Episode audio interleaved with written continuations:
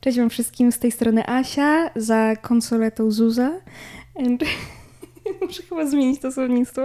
I witam was w drugim już odcinku, tak naprawdę pierwszym z gościem Muzy Podcast. Dzisiaj naszym gościem jest Piotr Pielaszek, czyli lutnik, który wbrew pozorom... Miałam taki beznadziejny żart wymyślony mhm. na początek, więc musisz go przeżyć. Dobra. Nie grasz na lutni, co nie? Nie gram na lutni. Ja. Okay. Zaczyna się dobrze. Dobra.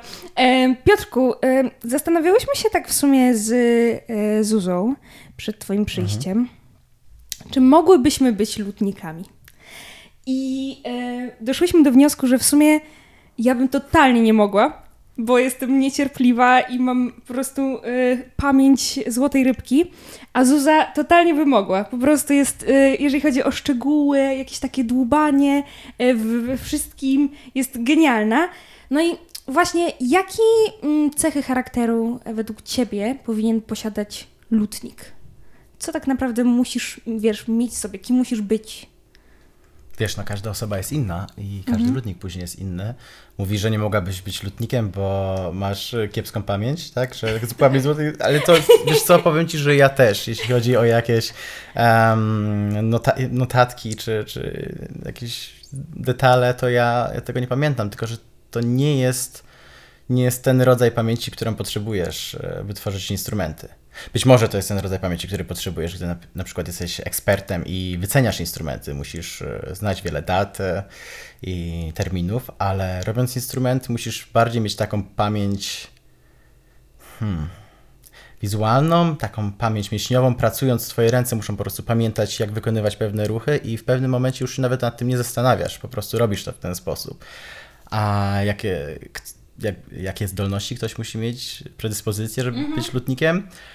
Znaczy na pewno przyda się, przydadzą się predyspozycje manualne, po prostu z jakiejkolwiek zdolności. Jeśli rozumiem, że posiadasz ich mnóstwo. Absolutnie żadne. Nie, no to to jest akurat ważne. To jest ważne. Okay. A, a poza tym, to nie wiem, dużo wyobraźni. Mm-hmm. No właśnie, bo w sumie um, uważasz się bardziej za artystę czy za rzemieślnika? Hmm, no nie wiem, tu co chwilę dużo osób się o to pyta. Tak? I to jest... Tak, przykro mi.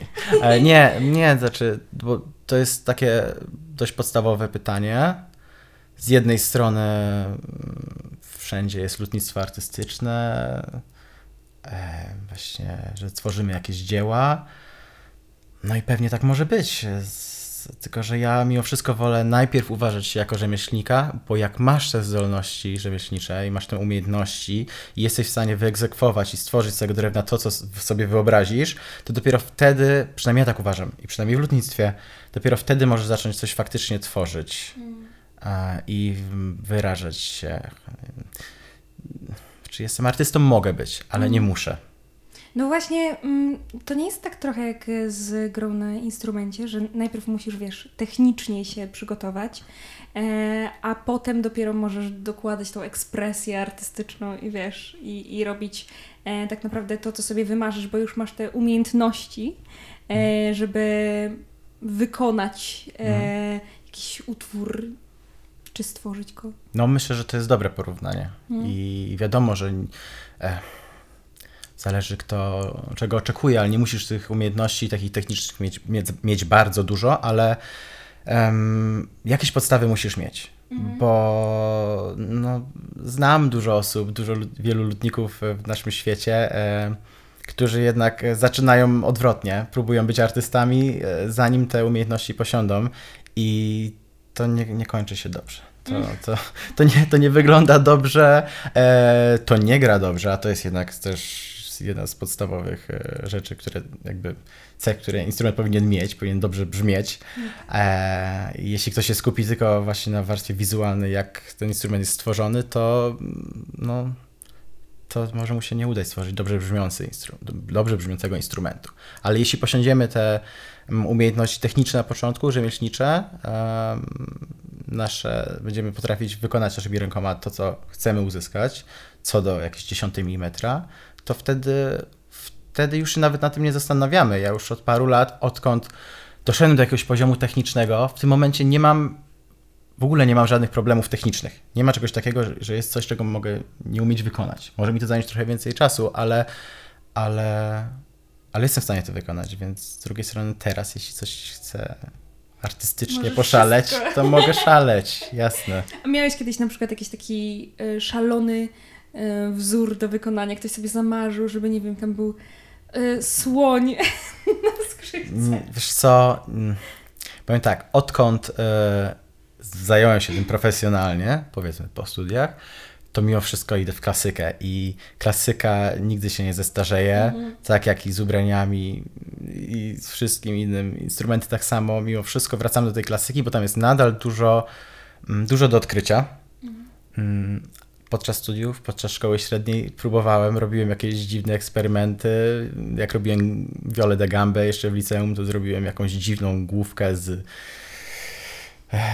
z liśćmi, to było coś dziwnego. Ona akurat wygląda całkiem fajnie, ale to jest bardzo, bardzo, bardzo pokrętne. No, przypomnijmy, że główka to jest yy, tak. na samym końcu... Tak, tam gdzie masz komorę kołkową, mhm. gdzie są kołki do strojenia, to tam masz główkę. Dokładnie. I niektórzy nadal próbują i jest wiele osób, które próbują robić trochę inne modele, mniej klasyczne, skrzypiec, czy altówek, czy wiolonczel. Um, I fajnie, że próbują, chociaż to się na dłuższą metę nie sprawdza i to nie jest żadna nowość. To nie jest tak, że teraz się zaczęła, zaczęły te próby po, i od dziewiętnastego wieku już próbowali zmieniać ten klasyczny kształt instrumentów i, i mimo wszystko jakoś te instrumenty nie przetrwały. Być może dlatego, że ludzie się nie mogli do nich przyzwyczaić, a być może dlatego, że to nie brzmiało tak, jak powinno. No właśnie, bo to jeżeli chodzi o to brzmienie, to nie jest tylko umiejętność manualna, ale też fizyka, matematyka, mhm. akustyka. Jakie umiejętności musisz posiadać, żeby wiedzieć, jak to w ogóle ma brzmieć? No bo domyślam się, że to nie wystarczy tylko kamerton i usłyszenie, że o, okej, okay, stroi. No nie, to wiesz co, po trochu wszystkiego. Mhm. Po... Bo tak naprawdę zaczynasz od tego wyboru drewna. Tylko, że to wszystko, mimo wszystko jest... To jest kwestia twojego doświadczenia. Jak przez wiele lat e, pracujesz i, i robisz te instrumenty, tylko właśnie ktoś może robić je przez dwadzieścia trzydzieści lat i się wiele nie nauczyć. Więc trzeba to robić świadomie. Trzeba myśleć o tym, co się robi. To jest tak trochę jak z ćwiczeniem na instrumencie, prawda? Możemy ćwiczyć bezmyślnie dziesięć godzin, a możemy poćwiczyć godzinę e, i to może nam dużo więcej przynieść. I tu jest tak samo, że jeśli robimy instrumenty świadomie, to możemy się dużo szybciej uczyć i wtedy zdobywamy te doświadczenia. Wyciągamy wnioski, dlaczego ten instrument brzmiał, brzmiał lepiej, a drugi gorzej. Um, I mimo wszystko to wszystko zawęża się do doświadczeń, ale mhm. tak naprawdę musisz mieć wiedzę z, z wielu dziedzin. No, tak jak mówiłaś, matematyka, akustyka, na chemii kończąc, bo przecież lakiery też gotujemy i barwimy drewno odczynnikami chemicznymi, więc jakąś podstawową wiedzę też musimy mieć. Um, ale no, trzeba po prostu pracować, robić. Trzeba się uczyć po prostu. Trochę tak, trzeba być otwartym na tą wiedzę, trzeba, trzeba właśnie szukać. E, Nie można stwierdzić, że a, zrobiłem instrument i gra, jakoś gra, będzie dobrze. Bo niektórzy tak robią i z drugiej strony to jest w porządku, jeśli im to odpowiada. Klient się zawsze znajdzie. E, taki prawa rynku, że gdzieś ten klient jest na pewno, mhm. jak się go poszuka. Ale, ale no kurczę, jeśli ktoś chce coś więcej osiągnąć, no to trzeba być e, uważnym, robiąc ten instrument i... I właśnie próbowali wyciągać jakiekolwiek wnioski i nie być nigdy na sto procent zadowolonym z swojej pracy, bo mimo wszystko jak kończysz instrument, to zawsze jest coś, co możesz poprawić. Mm, no pewnie, że jak tak. W pewnym momencie nie będzie, to chyba rzucę to, i, bo już więcej nic nie osiągnę wtedy. No tak mówią też, jeżeli chodzi o robienie na przykład miksu w hmm. piosenkach, że nie ma idealnego miksu, hmm. nie da się dokończyć miksu. Może być tak, okej, okay, no już kończy mi się czas, więc muszę go zostawić, ale rzeczywiście, jeżeli coś tworzymy i poprawiamy i poprawiamy, to tak naprawdę zawsze będzie coś, co nam nie będzie pasować, co nie? Do, dokładnie, tym bardziej jeśli na przykład e, tworzenie jakiej, jakiegoś, dobra, już powiedzmy dzieła, czy to utworu, czy instrumentu, zajmuje nam więcej czasu, powiedzmy dwa trzy miesiące, to my się też rozwijamy w te, przez te trzy miesiące, więc um, kończąc ten instrument, być może już stworzy, jakby na przykład na początku podchodzimy do tego, jak tworzymy kontur w instrumencie, już tak mówiąc o instrumentach. Mhm. I być może ja po dwóch miesiącach kończę ten instrument i już myślę, że kurczę, nie, teraz bym to chciał zrobić trochę inaczej. Nie duże zmiany, ale troszkę inaczej. Inaczej bym to widział, bo, bo już przez te dwa miesiące naoglądałem się innych instrumentów, już mam jakieś nowe doświadczenia, no ale wtedy próbuję to przełożyć na kolejny instrument. I to nie znaczy, że tamten był zły, po prostu już e, chcę, no ja szukałbym czegoś innego, ale właśnie to jest ten rozwój, który jest ważny. Pewnie tak, no... Każdy zawsze patrzy tak z przymrużeniem oka na swoje debiuty w czymkolwiek. Pierwszy rysunek, pierwszy utwór, a twoje pierwsze skrzypce? Jak myślisz o nich? Albo ma, masz je w ogóle? Nie, na nich gra muzyk chyba w orkiestrze wojskowej, Wojska Polskiego w Warszawie. Uuu. Tak, zrobiłem je jeszcze. Mój tata mnie mm, zmotywował, zanim jeszcze udałem się do Poznania, do liceum, okay. To powiedział, że syn lutnika to nie może, mimo że nie było wymagane, że nie była wymagana taka umiejętność przy jakby zdawaniu do liceum na lutnictwo, ale stwierdził, że nie, no to przynajmniej jeden instrument muszę zrobić przed w ogóle szkołą. Więc zrobiłem wtedy te skrzypce, pamiętam. To I było... jak ci się podobają teraz? Wiesz co, dawno ich nie widziałem. E, no, znaczy na pewno... Dużo bym poprawił, ale prawda jest taka, że sentyment zostaje. Ja też byłem świadomy, że to był zawsze pierwszy instrument, ale, ale on z tego, co pamiętam, co też mi mój tata mówi, bo on go raz na jakiś czas widzi, bo zajmuje się tymi instrumentami właśnie, bo pod Warszawą mieszka. Mm, więc z tego, co mówi, wcale nie jest taki zły, jakby się wydawało. Jednak w genach ten jawor gdzieś ci został przekazany. Tak, może, być może. No dokładnie. No właśnie, twoje pierwsze skrzypce, teraz ile już zrobiłeś skrzypiec? Wiesz może, czy to jest jakaś nie wiem, liczba? Nie, nie, tylko nie liczę, szczerze mówiąc. Mógłbym tak strzelić, że koło czterdzieści. Okej. Okay. Ale nie wiem, nie mm. wiem, czy to będzie czterdzieści jeden, czy może pięćdziesiąt jeden. E, tym bardziej, że robię też altówki. Robię okay. skrzypce i altówki. Altówek robię mniej, e, jednak więcej zamówień mam na skrzypce, ale myślę, że dobra, łącznie instrumentów generalnie może by było około między czterdzieści a pięćdziesiąt, coś w tym stylu. Okej. Okay. Tylko, że to też większość zrobiłem mimo wszystko, mam wrażenie, w trakcie studiów. Wtedy jakoś szybciej pracowałem więcej, bo właśnie mam wrażenie, że mniej, em, bardziej liczyłem, jakby bardziej chciałem osiągnąć to tempo i liczyłem sztukę. Mhm. A teraz tak naprawdę ja nie robię wiele instrumentów rocznie, ja robię między cztery a sześć, w zależności od roku, więc okay. to jest dość mało, bo właśnie idę w drugim kierunku, teraz idę bardziej w, w pojedynczy instrument, który jest świetny jakościowo i mm. jeśli chcę się nad nim skupić, to muszę go robić powoli, znaczy muszę, no czasami zrobię go szybciej, czasami wolniej, ale jakby mm, czas nie jest... E, nie jest moim motywatorem. Ja mogę, jeśli będę potrzebował, będę go robić przez pół roku. No trudno. Wszystko mi się poprzesuwa, ale jeśli tyle będzie wymagane, żeby stworzyć ten dobry instrument, no to, no to cóż, to tyle czasu sobie wezmę. Mm, moja mama zawsze mówiła, jakość, nie jakość. Wiesz, jakby, no naprawdę, czasem lepiej jest poświęcić na coś więcej czasu, a, a potem, żeby było piękne. No właśnie, mówisz, że zależy ci bardzo na jakości brzmienia e, i też, żeby on był jak najlepiej wykonanym. To jak sprawdzić, bo mhm. chyba w sumie nie odpowiedzieliśmy na to, gdzie się zabrnęliśmy, że ten instrument dobrze brzmi? Czy są jakieś, nie wiem, konkretne zależności matematyczne, czy fizyczne, czy akustycznie jakoś to się sprawdza? Słuchaj, instrument dobrze brzmi, znaczy tak, każdy instrument jakoś brzmi. Teraz to jest kwestia, co kto czego szuka.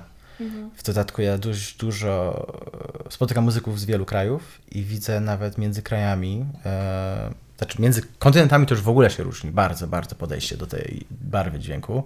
Jak jadę do Stanów, to tam zupełnie mają inne podejście. Może dobrze, może nie zupełnie, ale szukają czegoś innego w dobrym instrumencie.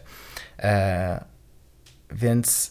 E, Nie ma tak. Ja mam, robię instrument, bo mam jakieś swoje wyobrażenie brzmienia. Wiem, jak on chce, brz... chce wiem, jak chcę, żeby on brzmiał, yy... i próbuję do tego dążyć. I teraz moje założenie jest takie, że jeśli komuś się podoba to brzmienie instrumentu i podziela yy, moje poglądy, to wtedy, wtedy może u mnie zamówić instrument. I ja mu taki zrobię. I przez to, że mam jakiś jeden, jedno podejście, jakby szukam jednego brzmienia i też robię instrumenty bardzo ostrożnie i powoli i uważnie i właśnie staram się jak najlepszą jakość osiągnąć, to wiem, że mogę mu tą barwę i ten, tą jakość brzmienia zapewnić. Co nie znaczy, że wszyscy będą lubić moje instrumenty i to, jak one brzmią, bo być może szukają czegoś innego. Dlatego ja też nigdy nie upieram się, żeby na siłę klienta znaleźć. E, jeśli ktoś jest zainteresowany, bo na przykład gdzieś o mnie usłyszał albo słyszał mój instrument, ja mówię, fajnie, spotkajmy się, pograjmy, e, możemy się spotkać na sali koncertowej, jak Ci się spodoba i jeszcze może wtedy jeszcze jeden instrument popróbuj mój gdzieś indziej, żebyś miał pewność, że moje instrumenty brzmią naprawdę powtarzalnie, to wtedy mogę Ci zrobić instrument. Ale jeśli Ty szukasz czegoś innego i nie podoba Ci się, jak mój instrument brzmi, albo może Ci się podoba, ale to nie do końca to, to ja wolę takich ludzi i często to robię. Ja na przykład kieruję do innych moich kolegów lutników, którzy Super. na przykład wiem, że mogą bardziej spełnić jego wymagania. I bo mi też nie zależy na, mi nie zależy na każdym kliencie. Mi zależy na kliencie, którego ja wiem, że mogę zadowolić. Mm. Bo taki klient, um, taki klient w przyszłości też będzie moją reklamą, jeśli będzie zadowolony z instrumentu. A jeśli ja od początku wiem, że on zamówi, bo bo nie wiem, bo wygrałem jakiś konkurs i on uważa, że no jak wygrałem konkurs, no to na pewno musi być dobry instrument i zamówi, a później stwierdzi, no ale jednak on, on szuka czegoś innego. No to dla mnie tak naprawdę troszkę zmarnowane trzy miesiące, nawet jeśli zarobię pieniądze, tylko że to nie tylko o pieniądze chodzi, właśnie o to. Mm. to no właśnie. Ważne. Czy na przykład zdarzyło Ci się kiedyś coś takiego, że um, robiłeś te trzy miesiące mm-hmm. skrzypce i po prostu y, siódme poty, wiesz, tam wylałeś, no i on przychodzi potem po trzech miesiącach i mówi... No w sumie tak nie za bardzo. Wiesz co, je, jeszcze, jeszcze nie. Ale okay. też dlatego, że bardzo dbam o to, żeby właśnie klient był świadomy, co zamawia, od kogo zamawia. I jeszcze mi się nie zdarzyło. Mam nadzieję, że mi się nie zdarzy, ale wiadomo, że to też jest, jest, jest taka możliwość. Pewnie, że... Ale też dlatego mam w kontrakcie zawsze klauzulę, że mają dwa tygodnie, że mogą zwrócić instrument. Aha, okej. Okay. Jestem bardzo... elastyczny, jeśli o to chodzi. Większość osób tak nie robi, ale ja uważam, że no jestem pewny tego, co robię, więc z drugiej strony czemu nie umieścić czegoś takiego w kontrakcie? Jeśli te dwa tygodnie to jest wystarczająco, żeby ktoś stwierdził, czy ten instrument mu odpowiada, czy nie. I wtedy może oddać. Ale się jeszcze nie zdarzyło. I mam nadzieję, że się jeszcze nie zdarzy. Może było im głupio, nie chcieli ci, wiesz... Nie, nie, bo ja, znaczy... Jest. Nie no, mam nadzieję, że nie, bo ja jestem praktycznie, właściwie to z każdym moim klientem jestem w kontakcie. Super. E, no właśnie wczoraj wróciłem, no to też od klientki, która moją maltówkę kupiła, znaczy kupiła, mówiła, ale dostała ją w zeszłym roku i po prostu teraz jechałem się z nią spotkać, zrobić taki, e, jak to powiedzieć? Research?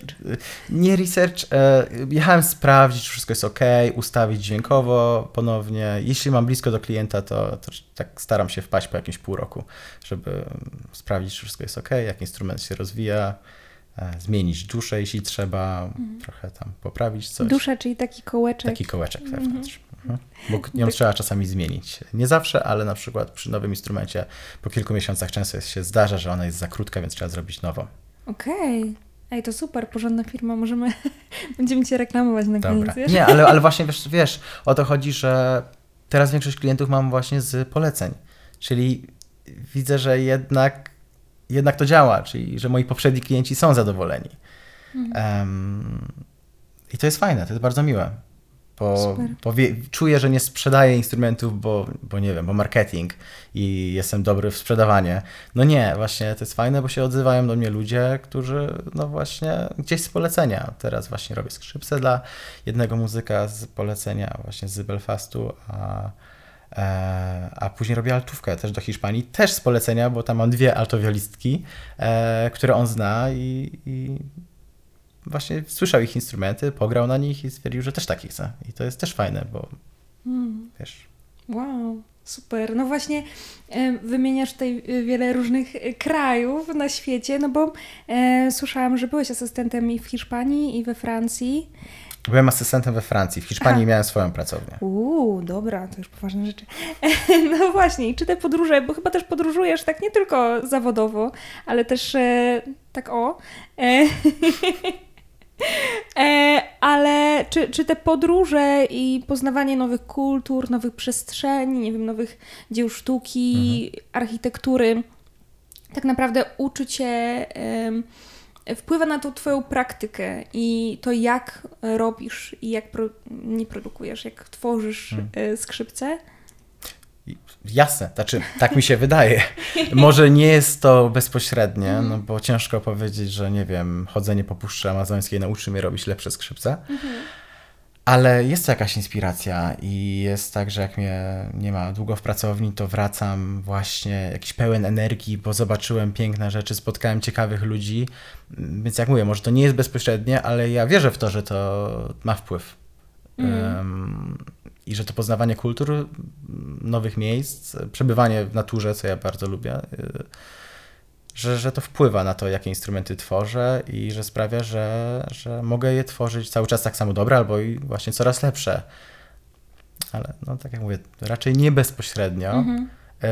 Te podróże bardziej zawodowe wpływają na takie bezpośrednie przełożenie, bo mimo wszystko um, dość dużo też podróżuję, um, mimo wszystko zawodowo. Nie, nie tylko, żeby spotkać się z klientami, ale czy na jakieś zjazdy lutników, czy na konkursy. Yy, I w sumie nie musiałbym i wiele osób nie jeździ, bo to jest problematyczne, żeby na tydzień lecieć gdzieś do Nowego Jorku, ale... Och, no po prostu katorga na tydzień w Nowym Jorku.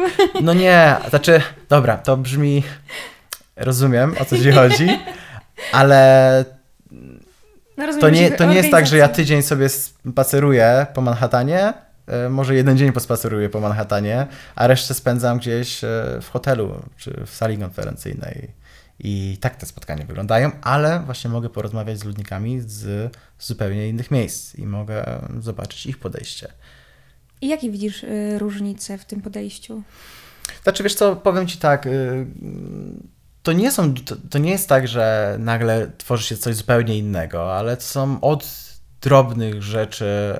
Y, Właśnie w podejściu do brzmienia, gdzie, gdzie widziałem, co oczekują, na przykład w Nowym Jorku słyszałem, że no tak, ale mój instrument, że nie czuć tego napięcia w nim, że nie czuć potencjału. A ja mówię, no potencjał jest, ale po co on ma być spięty, ten instrument? Instrument ma być wygodny do gry, on ma e, tobie pomagać, e, żeby się e, wypowiadać jako muzykowi, a, a nie jeszcze sprawiać problemy. I dlatego ja wszystko tworzę, jakby instrument tworzę w ten sposób, żeby był jak najbardziej wygodny to i jak najlepiej dźwięk się wydobywał. Ale znowu ktoś, kto jest przyzwyczajony do tego, że instrument ma dość... i są inne kąty szyjki, inaczej jest zbudowany, że jest po prostu dużo... Czujesz to napięcie, jest dużo twardszy pod palcami i jak ktoś, zanim w ogóle zaczął, zaczął jeden muzyk grać na moim instrumencie, wziął go do ręki i powiedział, że ale on jest taki miękki, a ja mówię, ale nawet jeszcze nie wydobył dźwięku, a ja mówię, no, no bo, no, a, a czemu ma być inaczej? Po jakieś zmiany typu, mm, których trochę nie rozumiem, ale trochę techniczne, in, inaczej stawiane szyjki, są oczywiście znowu drobne zmiany, milimetrowe, tylko jak dla mnie trochę bezsensowne czasami, ale no tak robią, bo tak uważają, że się powinno robić, ale też z drugiej strony fajnie jest to skonfrontować, porozmawiać z nimi, e, powiedzieć dlaczego, jakby posłuchać dlaczego tak robią i e, czemu uważają, że to jest lepsze. Czy to jest takie spotkanie takich nerdów, co siedzą po prostu nad kątem szyjki o parę stopni? Nie, naj, naj, znaczy zależy, niektórzy może tak, ale, ale właśnie nie, w większości to jest tak, że spotkamy się, jest jakaś wystawa, postoimy sobie, każdy weźmie swój instrument albo weźmiemy jakiś inny instrument, porozmawiamy sobie, znajdziemy jakiś wspólny temat, że hej, a ten lakier wygląda tak i podoba mi się, a on tak, a dlaczego ci się podoba? I rozmawiamy, a później idziemy na piwo. Okej. Najczęściej tak to wygląda. Pewnie, super, wspaniale. To wszystko właśnie zależy też od wyjazdów i zależy od regionów, w których się jedzie. Inaczej wygląda spotkanie w Nowym Jorku, inaczej wygląda, jak się do Włoch jedzie. Okej, okay. Wtedy wino pijecie. Oczywiście, to, to jest jedyna różnica, ale generalnie tak. Wspaniale, super. Um, o co ja chciałam jeszcze zapytać? Aha, jak jesteś w swojej pracowni, mhm. na przykład tworzysz trzy miesiące skrzypce, to jest ci smutno czasem? Czy czasem czujesz, że to jest taka trochę mhm. praca samotnika? No jeżeli nie pracujesz z asystentem, no bo... Czasem tak, dlatego właśnie teraz na przykład nie na pełen etat, nie na pełen etat, ale pracuję z kimś, kto mi pomaga jako asystent. Bo jest to większa mobilizacja. Mimo wszystko praca, że tak powiem, freelancera, no, czas, trzeba, trzeba wstać z tego łóżka, prawda? I nie zawsze jest ta motywacja. E, no właśnie. E, I fajnie, gdy, gdy wiesz, że ktoś przychodzi i ty musisz być dla tej osoby, a ona musi być dla ciebie, bo w końcu to jest jej praca. Musisz wyjść z dresów? Tak, muszę wyjść z dresów niestety. Bez sensu, albo wejść w te trochę ładniejsze, bardziej wyjściowe. Na kancik dresy. Dokładnie. E, albo ewentualnie od razu zakładam fartuch, to nic nie widać. Nic nie widać. Nie, nie. E, I czasami fajnie się pracuje samemu. Mm, lubię pracować wieczorem, gdzie już się robi ciemno. Mi to bardzo pomaga w pracy, bo jednak mogę bardziej operować e, światłocieniami. Mam jedną lampkę, jest ciemno, świecę sobie jedną lampką, widzę wszystkie nierówności, widzę strukturę tego drewna, więc łatwiej mi się pracuje. I czasami fajnie w ciszy albo właśnie tylko puścić sobie muzykę i, i pracować. Ale z drugiej strony fajnie też mieć kogoś.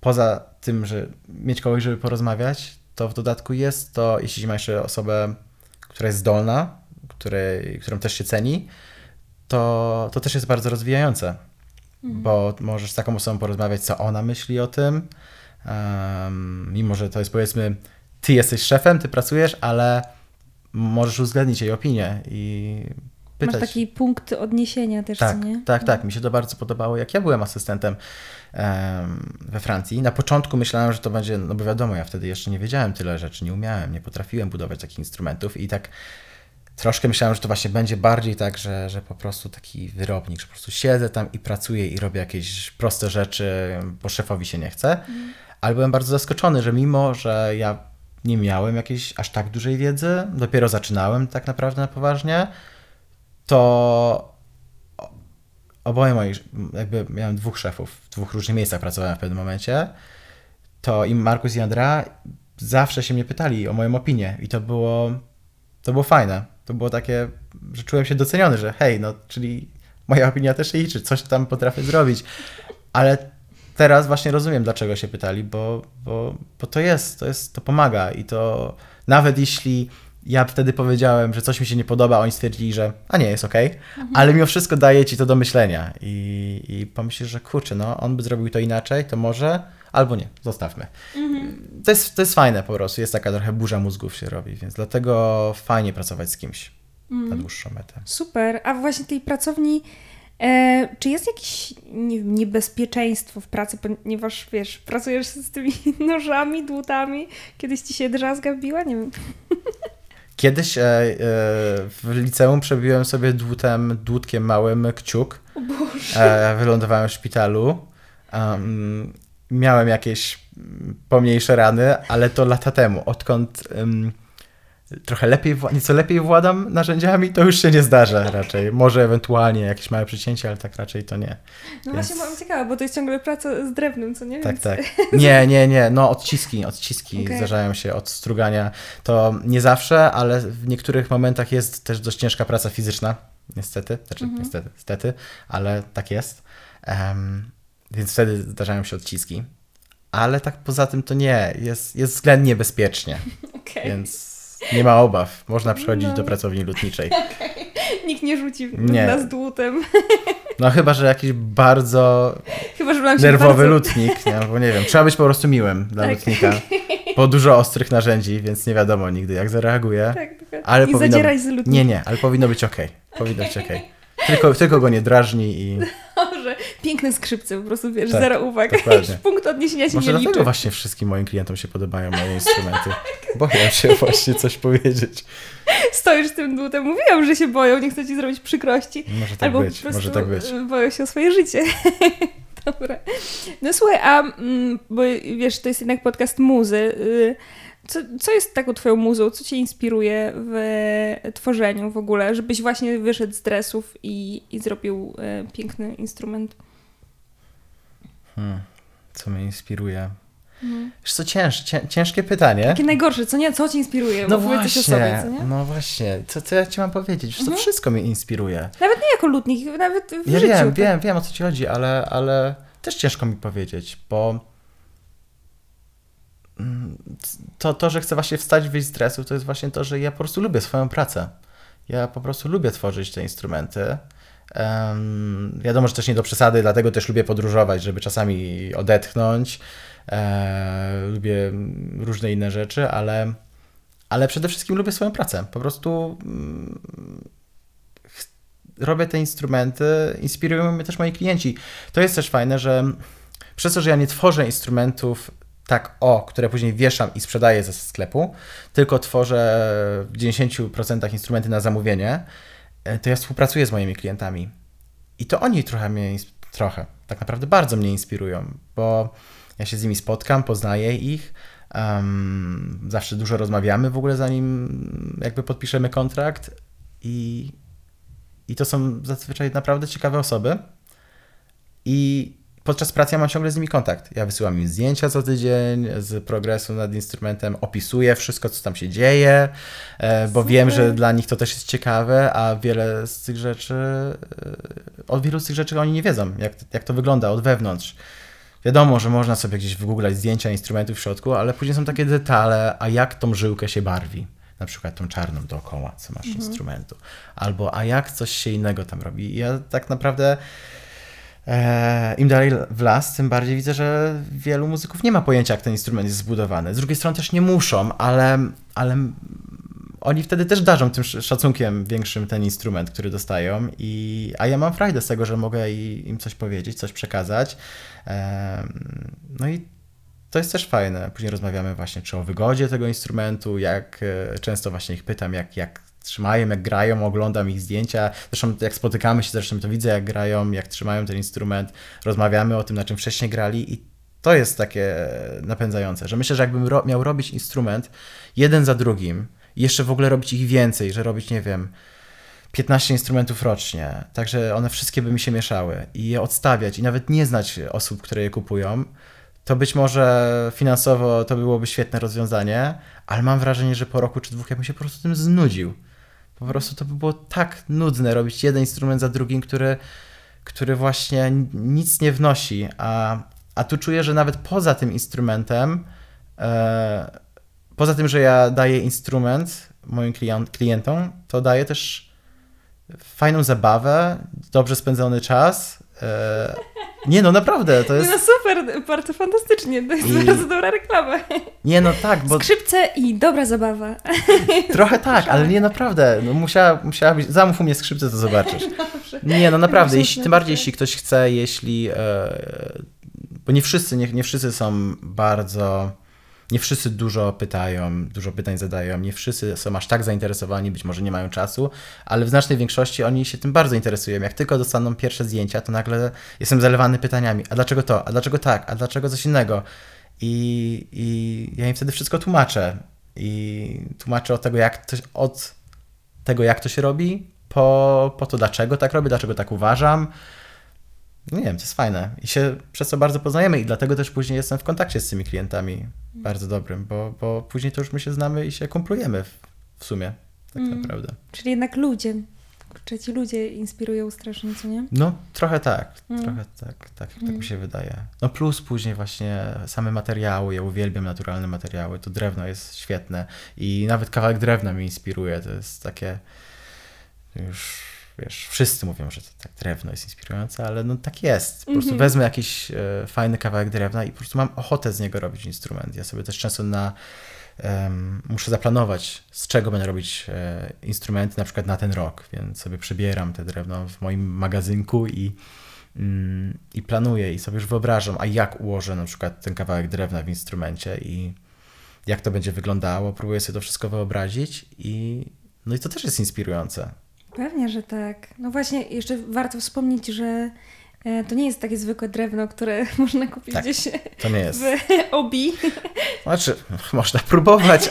Nie wiem, co z niego wyjdzie, ale czemu nie? Nie, to jest, to jest, to jest jawor i świerk głównie. Przy czym nie, też, nie, nie do końca taki, który my gdzieś tu widzimy. To musi być z gór. Na przykład, nie taki. Z tej choinki byśmy skrzypiec nie zrobili. Niestety. Już ona jest taka biedna, po prostu umierająca. Tak. No wiesz, jakbyś może jej tu nie przetargała, to jakby kiedyś urosła, to może coś by z niej... A nie, jaki guilt trip po prostu. Dobrze, już, no. Już jeden jej... skrzypce mniej. Tak, dokładnie. Już jej, po prostu jej nie podlewałam. Okay. No, tak. No i kontynuuj. Jawor albo świerk. Tak, jawor i świerk. E, górski, ale e, też różnie. W większości nie z Polski. W polskich górach też się czasami znajdzie, ale w większości jest dużo bardziej żywiczny, cięższy, więc świerk najczęściej gdzieś z Alp. Ja... Chodzi o wysokość? Chodzi o wysokość, o... po prostu o klimat generalnie panujący na pewnej wysokości, więc to nie zawsze jest ta sama wysokość w zależności od gór, bo w różnych górach różny klimat panuje na różnych wysokościach. Mhm.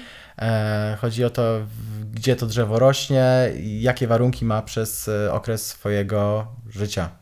Czy ten wiatr to drzewo smaga tam i się robi bardzo elastyczne, czy nie, czy mniej. Ale tak naprawdę mm, to już później też jest kwestia indywidualna i każdy lutnik szuka czegoś innego w kawałku drewna. Dlatego ja na przykład, ja jak kupuję drewno, to jadę. Są ludzie, którzy się tym specjalizują. Masz specjalnych dealerów, którzy ścinają to drewno. Jadą gdzieś tam do Rumunii w Karpaty i, i, i je później zwożą. I później się jedzie do takiego dealera i on ma, nie wiem, tysiące kawałków drewna. Ja siedzę tam cały dzień, dwa dni, przebieram. Wow. I może znajdę dziesięć dwadzieścia takich, które w tym momencie uznam za wystarczająco dobre. Mhm. Więc, no ale to też jest kwestia podejścia, bo niektórzy są może mniej wymagający, niektórzy bardziej wymagający. Może szukają czegoś innego, może cięższego, może lżejszego. Tam jest bardzo dużo rzeczy, które można też sprawdzać na kawałku drewna. Ja już i tak od kilku rzeczy odszedłem, bo na przykład z moim szefem to w ogóle sprawdzaliśmy we Francji. Tak samo sprawdzało się poza wagą, którą ja nadal sprawdzam, ale sprawdzaliśmy także i prędkość rozchodzenia się dźwięków w kawałku drewna. Już tak bardzo szliśmy ostro. Nerdowsko. Tak, ale, ale to jest na tyle złożone i nie miało aż tak dużego przełożenia w pewnym momencie, bo jest zbyt dużo zmiennych, że porzuciłem. Okej. Okay. I ale... ciągle pięknie brzmią. I ciągle pięknie brzmią, ale, ale jest właśnie chociażby sam fakt poszukiwania tego kawałka drewna jest taki bardzo romantyczny i, i to też jest fajne. To też jest fajne. Dla mnie to jest frajda, że ja muszę... Bo dużo osób się pyta, Boże, no przecież możesz kupić tu, albo możesz zamówić, przecież oni przyślą. No przyślą, ale, ale ja czuję, że to jest to, za co ktoś płaci. Że proces budowy instrumentu zaczyna się już od wyboru tego drewna, które i tak dopiero mogę za parę lat użyć, bo my je kupujemy najczęściej jakieś dwuletnie, no i fajnie, żeby świerk miał przynajmniej z cztery lata, cztery pięć, a jawor tak z pięć sześć przynajmniej. Okay. Więc ja i tak kupuję je na zapas i dopiero za jakieś cztery lata tego, ten kawałek drewna użyję. I sobie leżą tak w magazynku? So, tak, tak okay. Sobie leżą. Czasami trzeba je sprawdzić, czy jakiegoś tam robaka nie ma, ale... Poważnie. No, i jak sprawdzasz, czy nie ma robaka? No nic, po prostu przeglądam te pięćset klepek czy tysiąc klepek i jedną po drugim. I... Ale to też jest fajne, bo ja to tak raz na rok właśnie idę i przeglądam wszystko po kolei. I to jest super, bo ja już przeglądam te kawałki drewna i, i już sobie wyobrażam, kurczę, no jeszcze z dwa lata niech poleży, ale już sobie wyobrażam, jaki instrument z niego zrobię. Więc i później też segreguję te, które bardziej lubię, które mniej lubię w tym roku, bo na przykład za rok może mi się zmienić oczywiście. Super. Ale, ale to jest właśnie fajne, że ja muszę wsiąść w to auto, jechać, robię sobie wielką wyprawę.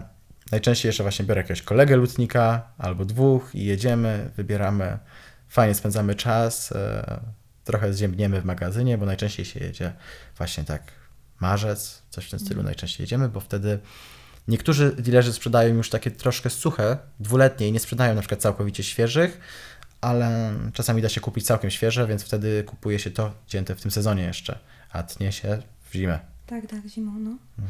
Wow, pięknie. No właśnie y, to w takim razie, gdzie można Cię znaleźć i Twoje skrzypce i cały ten proces tworzenia na socjalach? Nie, gdzie można Cię znaleźć y, w domu, nie podawaj swojego adresu, ale gdzie... No właśnie już tak zastanawiam. nie, wiesz, nie, nie, gdzie możemy Cię znaleźć? Wiesz żeby co, jak się wygoogla moje imię i nazwisko, to bez mm. problemu się mnie znajdzie i na Facebooku, i na Instagramie, mm. i... Jak się nazywasz na Instagramie? Eee, nie pamiętasz? Nie. Piotr Pielaszek, Violin Maker. Dobra. Chyba to zmieniałem teraz, bo mam cały nowy branding, ale ciągle mm. tego nie ciągle nie zaakceptowali mojej nowej nazwy, więc... No co tak, ty? Trwa, tak, to już trwa miesiąc. Ehm. Jezu, jak ja zmieniłam taką głupią, to od razu zaakceptowali tak? jakoś, no. Ja, już mnie to tak drażni, już miesiąc czekam, bo właśnie znajomy, który robił branding, już mnie męczył, że powinniśmy to zmienić, powinienem mieć wszystko spójne, z czym się zgadzam. Zmieniłem i jest w trakcie. I teraz ta nazwa jest zablokowana, więc nie mogę znowu y, wystąpić. Tak, o, tak, tak, tak. Można, no. Pisałem już dwa pisma, że co się dzieje z moją nazwą, tak.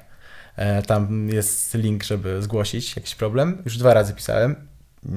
Nic się nie wydarzyło, nic się nie odezwał, więc czekam. Czekam, czekam. Miesiąc albo już półtora miesiąca temu. Więc na razie ciągle w ten sposób można mnie znaleźć. Tak, ale generalnie jak się mnie wygoogla, to można mhm. wyczytać, można znaleźć mnie i moje instrumenty. I na YouTubie też są jakieś nagrania chyba z konkursów, więc, mhm. więc da się. Da można się. Cię wystalkować porządnie. Można, ale Pan głównie Instagram, bo Facebook to już trochę za dużo tego wszystkiego. Już mhm. tak staram się ograniczać właśnie dostęp jakby do tych wszystkich aplikacji, żeby nie spędzać tam za dużo czasu, ale na Instagramie jeszcze, jeszcze wrzucam jako tako raz na jakiś czas. Super. Z budowy. Widziałam. I z podróży też. Super, no dobra, no to skrzypce i podróże Piotr Pielaszek. Dzięki wam wszystkim za oglądanie lub słuchanie nas i słyszymy się przyszły czwartek o dziewiętnastej. Dzięki Piotrku. Dzięki bardzo.